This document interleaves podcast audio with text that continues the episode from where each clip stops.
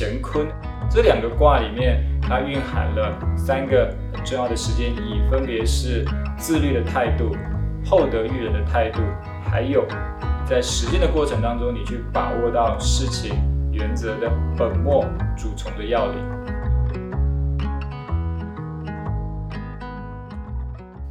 各位同学，大家好。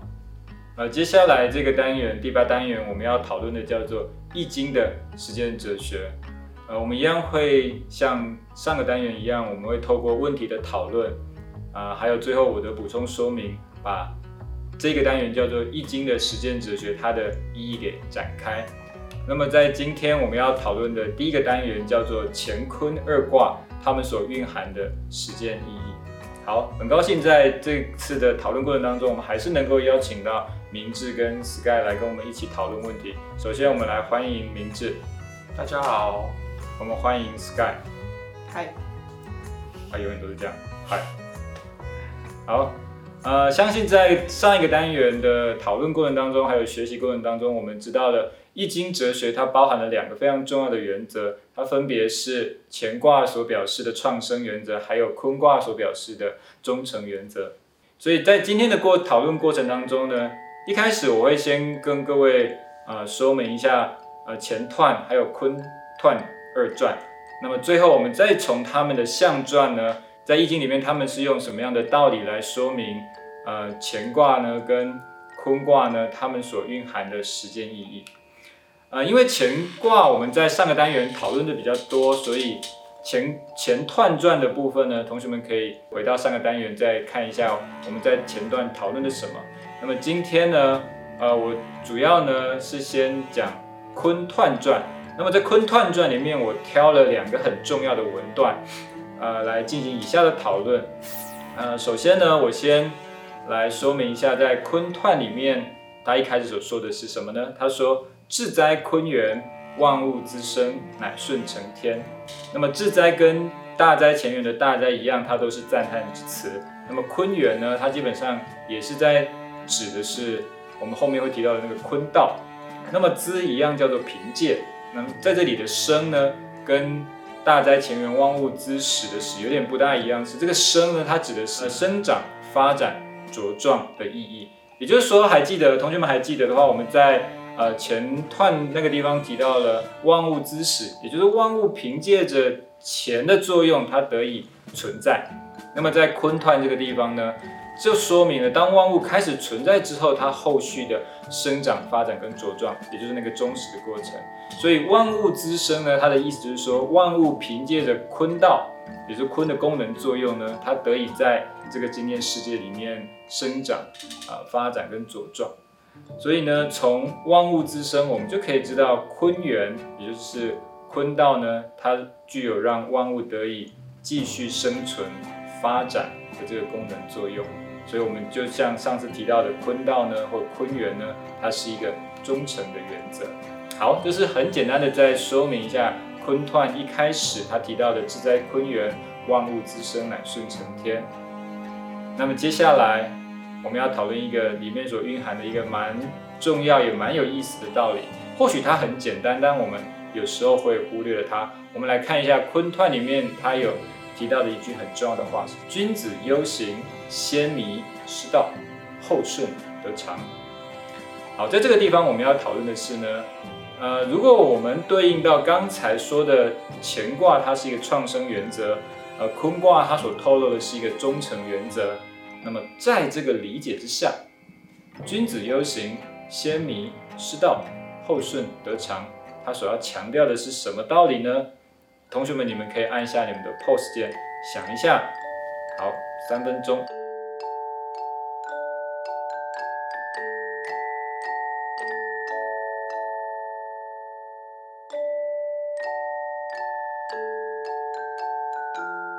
那我们就请明志跟。啊，Sky 来讨论一下这个问题。好，明智 Sky，你们觉得呢？你们怎么嗯理解“君子忧行，先民失道，后顺得长”这段话？嗯，谁先？我先好了。OK，好。因为他有讲到先跟后，所以他是不是在讲一个顺序？顺序？什么样的顺序？嗯，先后看起来是顺序没错，你觉得他是就哪个意义上在讲顺序？你如果看的原文的话，说先迷失道，然后后顺得偿。对，他是从哪个意义上在讲那个先后？因为他是在讲，他这个是坤卦的团状嘛，是，所以他应该是就坤卦的意义上去讲。哎、对，他的先迷跟那个后后顺，是，对，所以他应该如果是这样看来的话，先先米就好像是如果先作用了这个坤的话，嗯，那就是会迷失，失，好，会迷失，对，对，所以坤因为坤是忠诚，忠诚义，所以它应该要摆在后面，相较什么也摆在后面，相较乾卦乾的乾乾的开始创生意创生意好，好，所以你你是从这里来了解也没错，但是如果你扣紧的原文，君子忧行，先迷失道，后顺得偿，所以这个先后基本上是就着君子的什么来说？君子的忧行，那个行其实这它是解作什么？行就是行行，行动，哎、对，所以是什么的先后？行动的先行，动行动，你觉得行动先后的先后是哪个意义的先后？时间吗？应该不是时间，为什么不可以是时？因为他他是在说行动的先后嘛，那嗯，这个行动的先后感觉它应该是放在一个呃，就是一个规则的顺序上 OK，先非常好，规则。对，这就好像跟时间没有，比较没有关系，没错，讲的很好。OK，所以是行动原则的先后，所以这个先后，你觉得它它因为它是它是有一个规则可循，对，没错，规则。所以，所以它应该有一个，就像钱跟空可能有一个主跟从的一个关系在。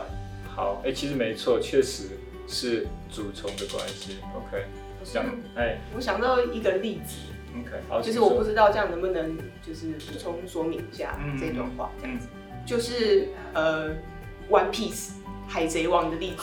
哦 One 如果 Piece，如果呃我是鲁夫，嗯然后我想要得到那个 One Piece 大秘宝，是然后我什么就是什么考虑都没有，我就直接往海里面跳，就直接想要去哎你是说用游的吗？呃没有啊，哦 就是你说船直接开是不是？对，就是哦直接开的意思。那我有可能就会在大海中迷失方向。OK，如果都没有任何做先做的准备的话，嗯，那如果呃，就是我只有一个动力，就是要寻求那个大秘宝，是。那我就是直接去了，那有可能就迷失了。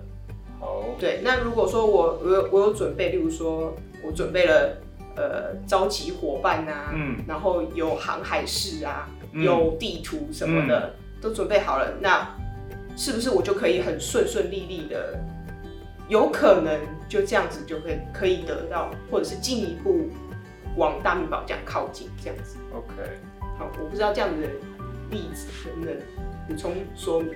哦，所以你说，嗯，这里的那个主从其实就是在讲我们行动上一定要有一个，那叫什么？给出方向的原则然后再付诸实践。所以光有一腔热血，你说鲁夫吗？他好像也没有这样吗？他有这样吗？没有啊没有啊哦好，因为其实我也嗯不大有在看这个，但差不多意思是这个这个例子，我觉得讲的蛮好的。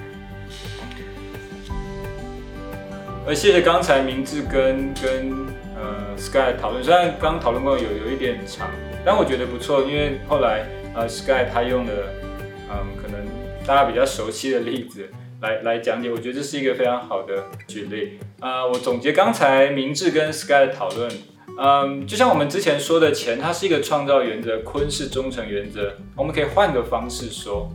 怎么说呢？我们说，作为创造性原则的钱呢，它是纲领原则。那么有纲领原则，它就一定有附属原则。所以呢，就乾坤二卦来说呢，作为创造原性原则，呃，纲领的乾，基本上它是引领着坤卦这个附属原则，它来完成它，它来实践它。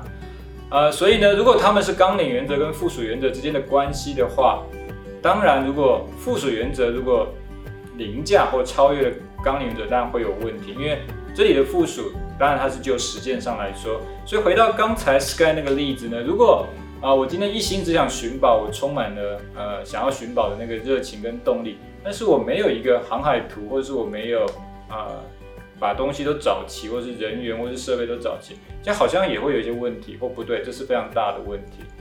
好，所以从这个地方呢，嗯，我们可以来看得出。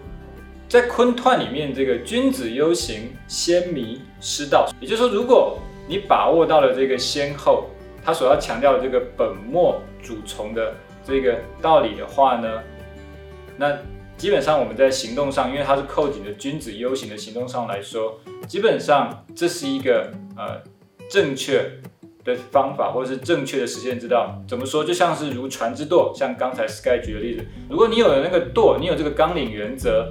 那当然，你去行动就会有方向，所以我们以呃纲领原则的前，它作为本作为主，那么能够提供实践动力啊的这个忠诚原则呢，它作为末作为从，它就好像是呃船只桨，它可以提供动力。当然，船只桨跟船只舵，就这个比喻来说，在整个实践过程当中，它们两个缺一不可。